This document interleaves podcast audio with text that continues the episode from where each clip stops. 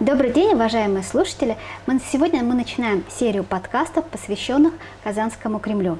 Меня зовут Идрисова Рима, я руководитель отдела коммуникационного маркетинга Музея-заповедника Казанский Кремль. И мой собеседник сегодня – главный архитектор Музея-заповедника Казанский Кремль Рустем Мухамедович Забиров. Рустем Мухамедович, вы стояли практически у истоков, а, когда был создан музей-заповедник – Помните ли вы, каким вы увидели Казанский Кремль, когда впервые сюда пришли на работу? А, ну, на самом деле, э, знакомство с Кремлем у меня состоялось раньше. Что, что самое интересное, это после э, окончания института у нас, как, так как была военная кафедра, меня направили ну, ну, всех э, студентов э, мужского пола, которые проходили военную кафедру, направляли в военные лагеря на, э, как это тогда называлось там, не помню. На сборы. Ну, это вы, вы, да, а, на сборы. На сборы. Да. И э, с основной как бы базы меня как, как, архитектора, архитекторов у нас там было немного, потому что остальные как-то там занимались оформительской деятельностью, ну и меня из лагеря э, на несколько дней направили в Кремль. Э, тогда половина Кремля, в принципе, это был 83 год, половина Кремля был занята военной частью. Здесь стоял кадрированный танковый полк. Прямо и танки стояли на территории? Или просто люди были здесь? Танков, наверное, не было, то есть не видно во всяком случае. Ну, стояла какая-то техника, были гаражи. Э, вот там, где сейчас стоят у нас скульптуры. Угу, красиво, да. на территории бывшего Спасского да. Там были гаражи, но там стояла какая-то техника, которую я не знаю, что там было. Но факт тот, что в Юнкерском училище мне, значит, дали плакат величиной где-то 6 на 3 примерно. И дали задание нарисовать танкиста на фоне танка с автоматом. И, в общем, как бы я вот расписывал такой плакат. Получился? Да, конечно, что там. А, вот это было первое знакомство. Естественно, все выглядело совершенно не так, как сейчас. А, но тогда хотя бы Кремль все-таки, ну, корпус юнкерского училища хотя бы был обжитый. То есть там было э, и казармы были, и учебные помещения. А казармы э, прямо в них спали люди? Да, там э, жил какой-то контингент солдат, и еще напротив Юнкерского училища была огромная казарма, э, которой сейчас нет. Ну и, в общем, вся территория была обжита. А вот вы говорите напротив Юнкерского училища. Это получается с той стороны, где сейчас стена, правильно? Там, где сейчас вот мечеть, э, стоит. мечеть за мечетью, вот там, где сейчас э, торговля сувенирная. То есть там был еще это, небольшой корпус? Это, это остатки от этого корпуса огромного. Он был четырехэтажный, огромный корпус. Высота этажа там доходила там каждого до 6 метров. То есть она... Огромный был корпус. Вот. И, э, то есть он все выглядел совершенно иначе. Э, и потом уже после того, как я какое-то время поработал там в проектном институте, потом, значит, э, побывал в армии, и после армии еще там 8 лет в, Казпроект, в Казграждан проекте работал. И некоторое время поработал уже в реставрационной как бы области, в сущности, после чего, э, как я сюда и попал в Кремль, потому что мы уже занимались к этому времени, еще не работая даже э, в музее-заповеднике, мы занимались Пушечным двором. То есть на вашу а. организацию пришел заказ сделать проект реставрации? Да, ну то есть ну, в рамках персональной творческой мастерской мы занимались проектом реставрации Пушечного двора. Ну, то есть, как бы я там успел поучаствовать в трех из четырех зданий. Каких? Ну, это э, представительский корпус аппарата президента, это северный корпус, э, главный корпус восточный, э, вот со шпилем, и э, западный корпус одноэтажный. Угу. Вот это вот э, в этих трех проектах я, я сам участвовал.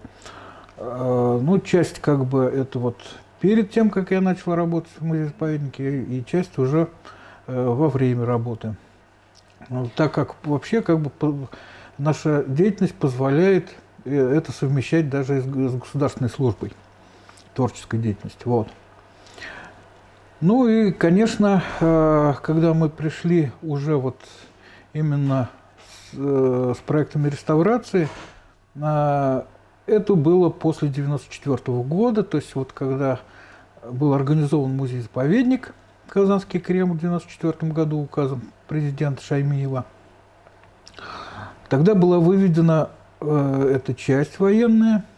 А вы, и... Мухаммедович, а вы помните вот пушечный двор, каким вы его увидели? Там тоже стояла воинская часть на тот Конечно. момент? Конечно, но это вся половина Кремля была. Э, это была вообще полная разруха. То есть вот эта вся половина Кремля, она выглядела ну, просто как будто после войны вообще.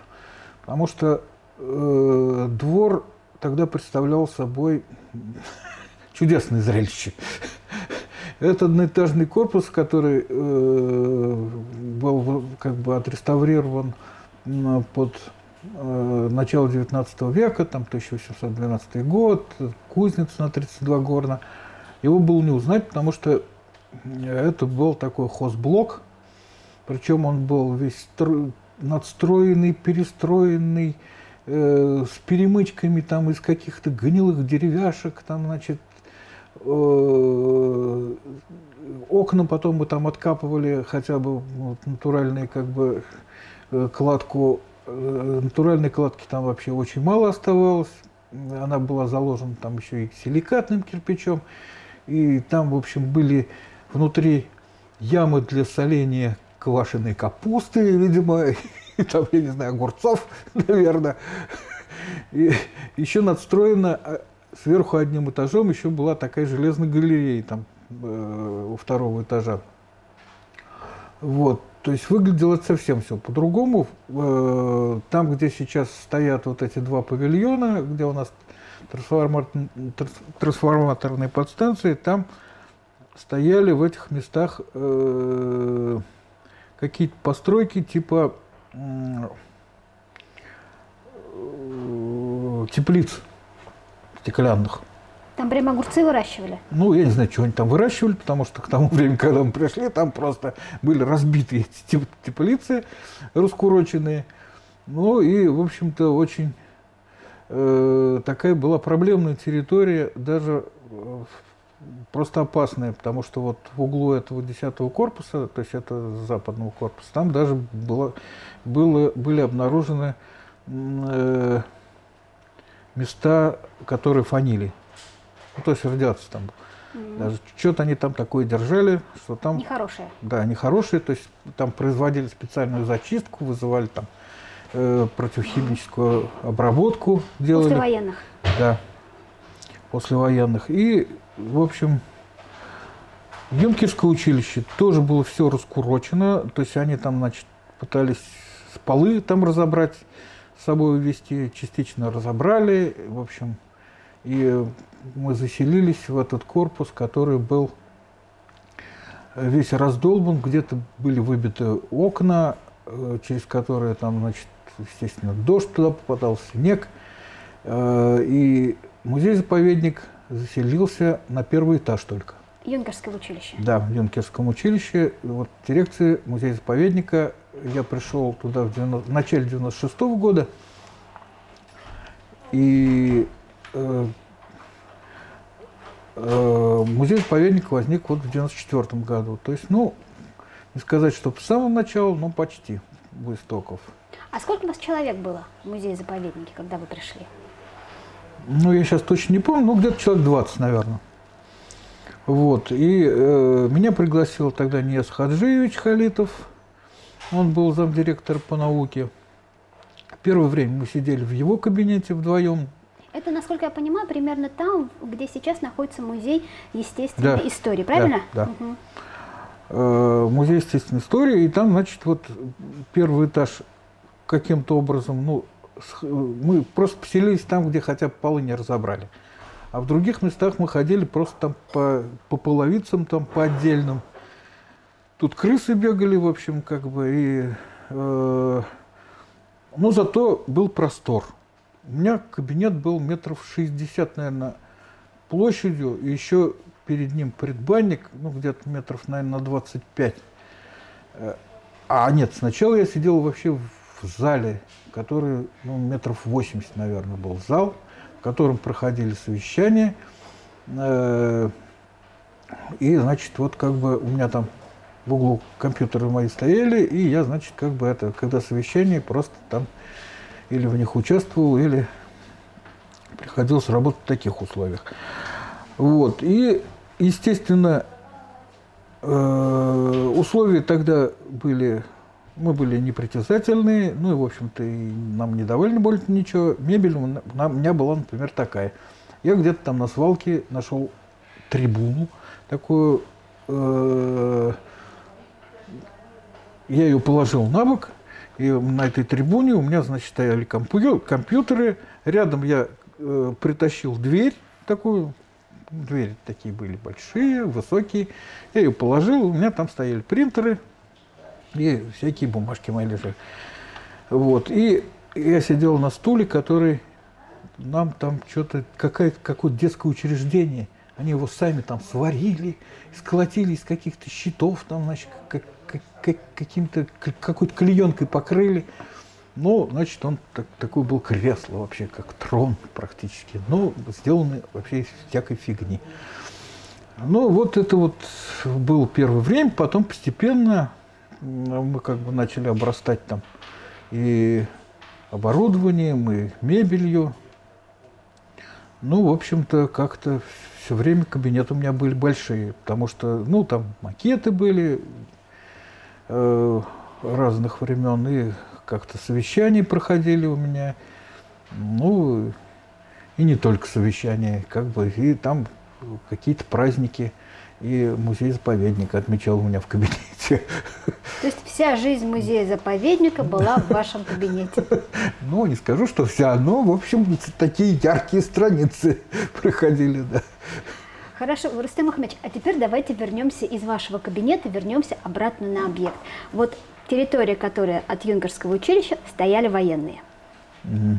А на противоположной стороне у нас? А, были э, вот присутственных местах, он, присутственные места были заполнены э, огромным количеством разных организаций. Ну, то есть это Э, министерства, то есть как минимум два министерства тут было, это э, Минсельхоз, э, Министерство культуры у нас было под боком, что было очень удобно, потому что все научно-методические советы здесь проходили, быстро все решалось, как бы, и вообще вот можно было зайти и посоветоваться, и какие-то там решения э, принимались очень быстро, было очень удобно. Ну и там э, как бы арбитражный суд, естественно, был тогда, и много-много всяких, и Центр избирком, и, ну, в общем, огромное количество организаций, которые потом постепенно целенаправленно выводили оттуда. А вот каким вы увидели Благовещенский собор, когда вы его пришли сюда работать? Ну, Благовещенский собор, он, конечно, э, ну, снаружи он выглядел, ну, почти так же, скажем, то есть он, э, то есть его, в общем-то, ремонтировали и до нас тогда, и Министерство культуры, в общем-то, э, и до музея-заповедника работал, то есть они занимались и стенами и башнями, и как бы реставрации делал тогда вот э, Саир Сидикович Айдаров, и он и занимался проектом реставрации Благовещенского собора. Они, то есть, многое уже сделали к тому времени, то есть это вот ему он достался вообще с центральным только куполом, то есть центральный барабан был, да, и покрыт такой... Саяр Сидиковича. Да, колпачком mm-hmm. таким покрыт. Ага. То есть по проекту... Это какие годы? Ну, где-то 60-е, наверное, там 70-е. Угу. То есть вот по его проекту были восстановлены вот эти четыре барабана вокруг центрального. Э, значит, вот центральный купол в стиле вот киевского барокко, кресты, Э, и, э, но внутри все оставалось по-прежнему, а по-прежнему это там находился архив Республики Татарстан, государственный архив. То есть это полтора миллиона дел, и они размещались в на четырех этажах, которые были сделаны внутри храма. То есть это внутри храма, это из огромных э, деревянных брусьев было, была сделана конструкция, то есть это вот все это пространство было разбито на четыре этажа, и вот на этих четырех этажах э, эти полтора миллиона дел были размещены. Ну и благодаря тому, что все-таки архив – это люди в архиве работают интеллигентные, хотя бы э, специально не разрушали, да, как бы там сохранились все росписи. Ну, фрески-то, конечно, были уже записаны раньше, но Конечно, архивное управление тоже не богатой была организация, и э, все равно там как бы были протечки кровли, которые повреждали, естественно, и росписи. И для того, чтобы начать э, реставрацию, как было, в общем-то, заложено нашим первым президентом Тимир Шариповичем, э, вот одним указом, Э, как вот известно, и у нас на памятном камне это выбито, выдержка из этого указа. Одним указом было установлено начало реставрации Благовещенского собора и вот возрождение мечети Кусарев. И для того, чтобы приступить к реставрации, нужно было вывести оттуда архив. Это досталось музей-заповеднику. Тогда, э, в общем, с самого начала музей-заповедник был заказчиком всех работ реставрационных на этой территории, вообще всех работ. Вот. И поэтому пришлось музею-заповеднику за те деньги, которые ему выделяли, нам пришлось э, приспособить огромное здание, там шестиэтажное на улице 8 марта, под, архив, под архивное здание – который тоже, в общем-то, довольно-таки сложной технологии, потому что надо было добиться определенного температурного влажного режима для хранения документации. Вот это огромное здание было приспособлено, и началось э, переезд этого архива. То есть вот эти полтора миллиона дел, вот там можно было ощутить эту цифру. Вы сами носили документы? Ну, нет, наши рабочие носили. Но как бы это все происходило, три месяца вывозили эти документы только. То есть это там и солдат привлекали на, на это дело даже, потому что у нас рабочие... А сколько машин примерно вывезли? Ой, я не знаю.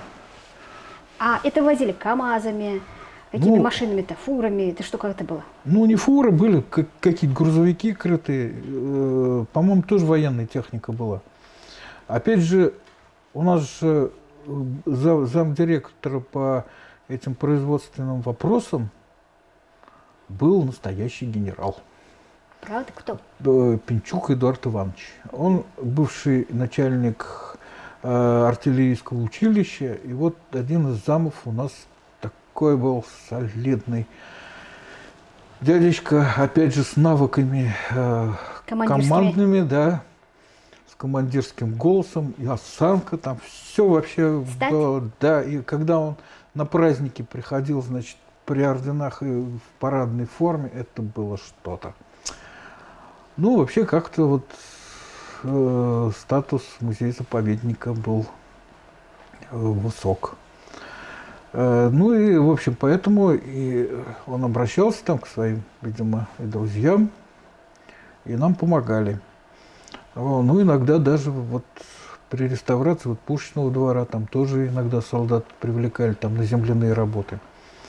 Вот. А, ну и, конечно, вот 9 э, лет шла реставрация Благовещенского собора, то есть были привлечены специалисты из Москвы, то есть это реставраторы высшей категории, которые а, потом долгое время, причем там еще даже не сразу они могли приступить э, к реставрации, потому что здание очень с толстыми стенами, там где-то вообще 2 метра стены был. И они долгое время как бы намокали там из-за того, что кровь протекала. И надо было его сначала просушить. И В некоторых местах они там как бы восстанавливали росписи, потом, значит, они опять э, намокали, опять как бы отваливались, там, значит, опять по новым приходилось делать. Ну, вот такие сложности были, конечно. Рустам Хамович, а вы как-то говорили, что там полы поднимали? То есть вот, вот эти плиты? Э, нет, просто их перебирали. Зачем? Ну, у нас на самом деле там как бы сделали полы теплые теперь. То есть угу. они подогреваемые.